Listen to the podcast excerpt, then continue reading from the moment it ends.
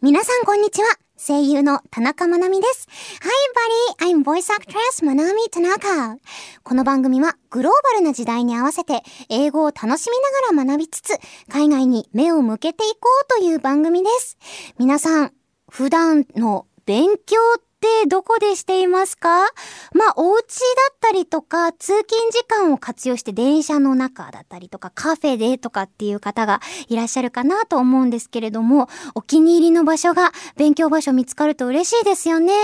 私の場合は、まあ、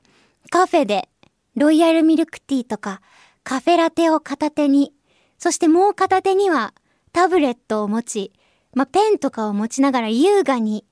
みたいなのがまあ理想なんですけど。実際はね、英語を勉強するときはやっぱり発音とか音読とかをやりながらやることが多いので、えー、実際の勉強は家ですっぴんで、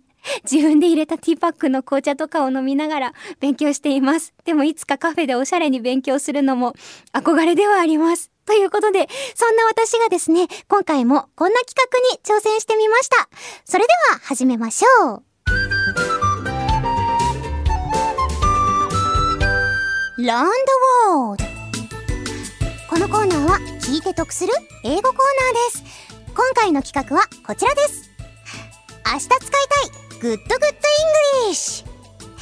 はい。日本語には様々な慣用句がありますが英語にもいい感じなおしゃれな慣用句がたくさんあります。英語を話すときにさらっと慣用句を使えたらかっこいいのでこの時間でサクッと覚えちゃいましょう。それでは早速ですが明日使いたい Good Good English 今日のフレーズはこちら。Beat round the bush. Repeat after me. Beat around the bush. はい、いかがでしたか？こちらのフレーズ知っていましたか？どうでしたか？今まで出てきた慣用句よりも今回はちょっぴり難易度が高い慣用句でございます。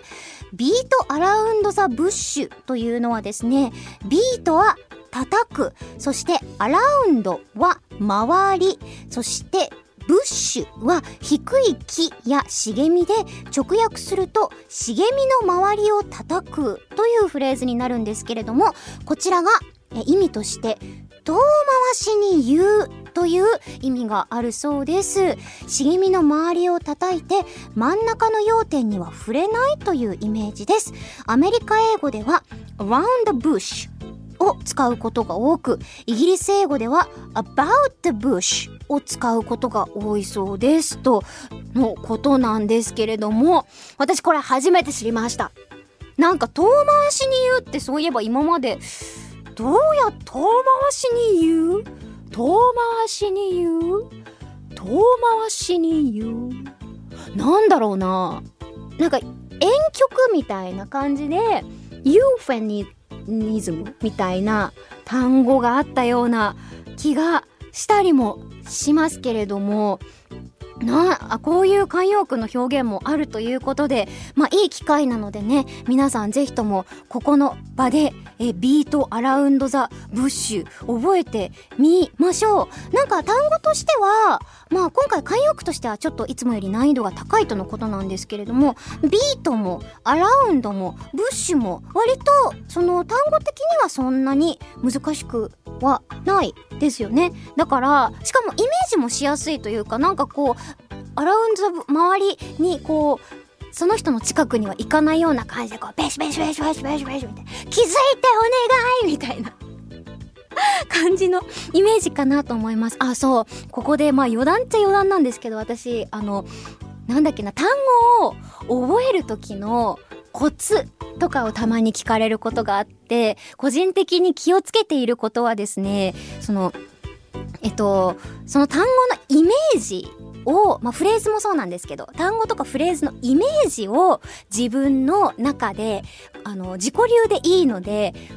植え付けるということです。それをすることで、まあ、例えばね、リンゴ、アップルぐらいだと、割とすぐにリンゴとアップルが、こう、直結しているわけなんですけれども、言語というのは、まあ、あくまで、言語なんですよ。何を言っとるのっていう感じではありますけど、言語っていうのは、言葉とかっていうのは、あくまで何かのものだとか、ことだとか、まあ、感情とか、あるものを表現するためのツールなんですね。だから、その、Apple も、リンゴも覚えることは大事なんですけど、その Apple とリンゴの間に、リンゴというあの物体のイメージを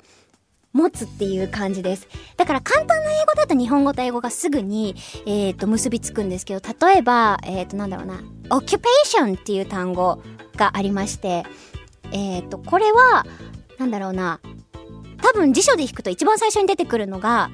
えー、占領するとか、領土みたいな感じの意味の言葉なんですけど、occupation っていうのはもう一個あと、占領っていう意味もあって、職業っていう意味もあるんですよね。これって占領と職業って全然こう違うジャンルの言葉に見えるじゃないですか。思えるじゃないですか。でも、そのオキュペーションっていう単語のイメージを持つと、割と両方とも日本語が出てくるというか、で、私の持ってるオキュペーションのイメージは、ちょっと映像付きの方にしか伝わらないですけど、なんか、こういうイメージ。こういう、なんかこう、自分の前に、こう、手で丸を作る感じのイメージで、ここの中が私のオキュペーションっていうイメージを作っておくと、その領土的な意味で言うと、ここの範囲内は私の領土っていうので覚えられるし、あと職業の方もここの私の手の内が私の専門分野ですみたいな感じで覚えられるので、まあ皆さんもよかったらこんな感じでね、ちょっと寄り道しちゃいましたけれども、あのー、単語とかフレーズを覚えるときには、そのイメージ映像みたいなのを覚えると覚えやすいかもしれなくて、この beat around bush はこのイメージつけやすいフレーズだと思うので、割とね、遠回しに言うっていう、うん、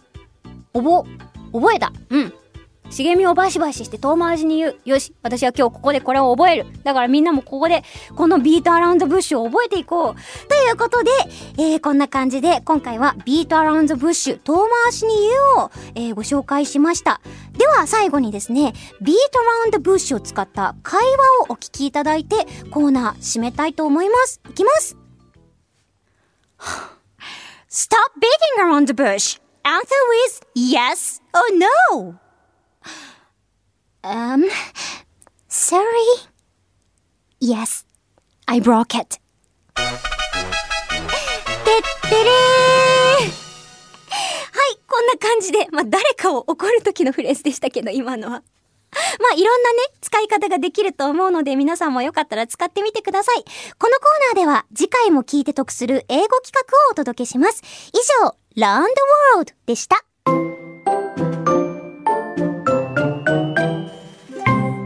はい、いかがでしたでしょうか？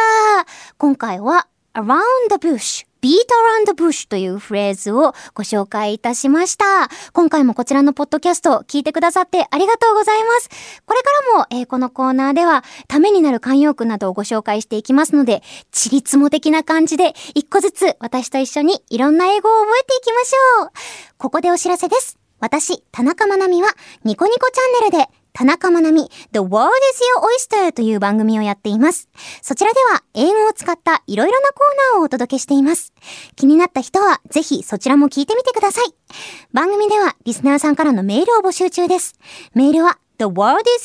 Your Oyster のメールフォームから送ることができます。送っていただいたメールは The World is Your Oyster 本編でもご紹介させていただきます。あらかじめご了承ください。それではそろそろお時間です。ここまでのお相手は田中まなみでした。See you next oyster!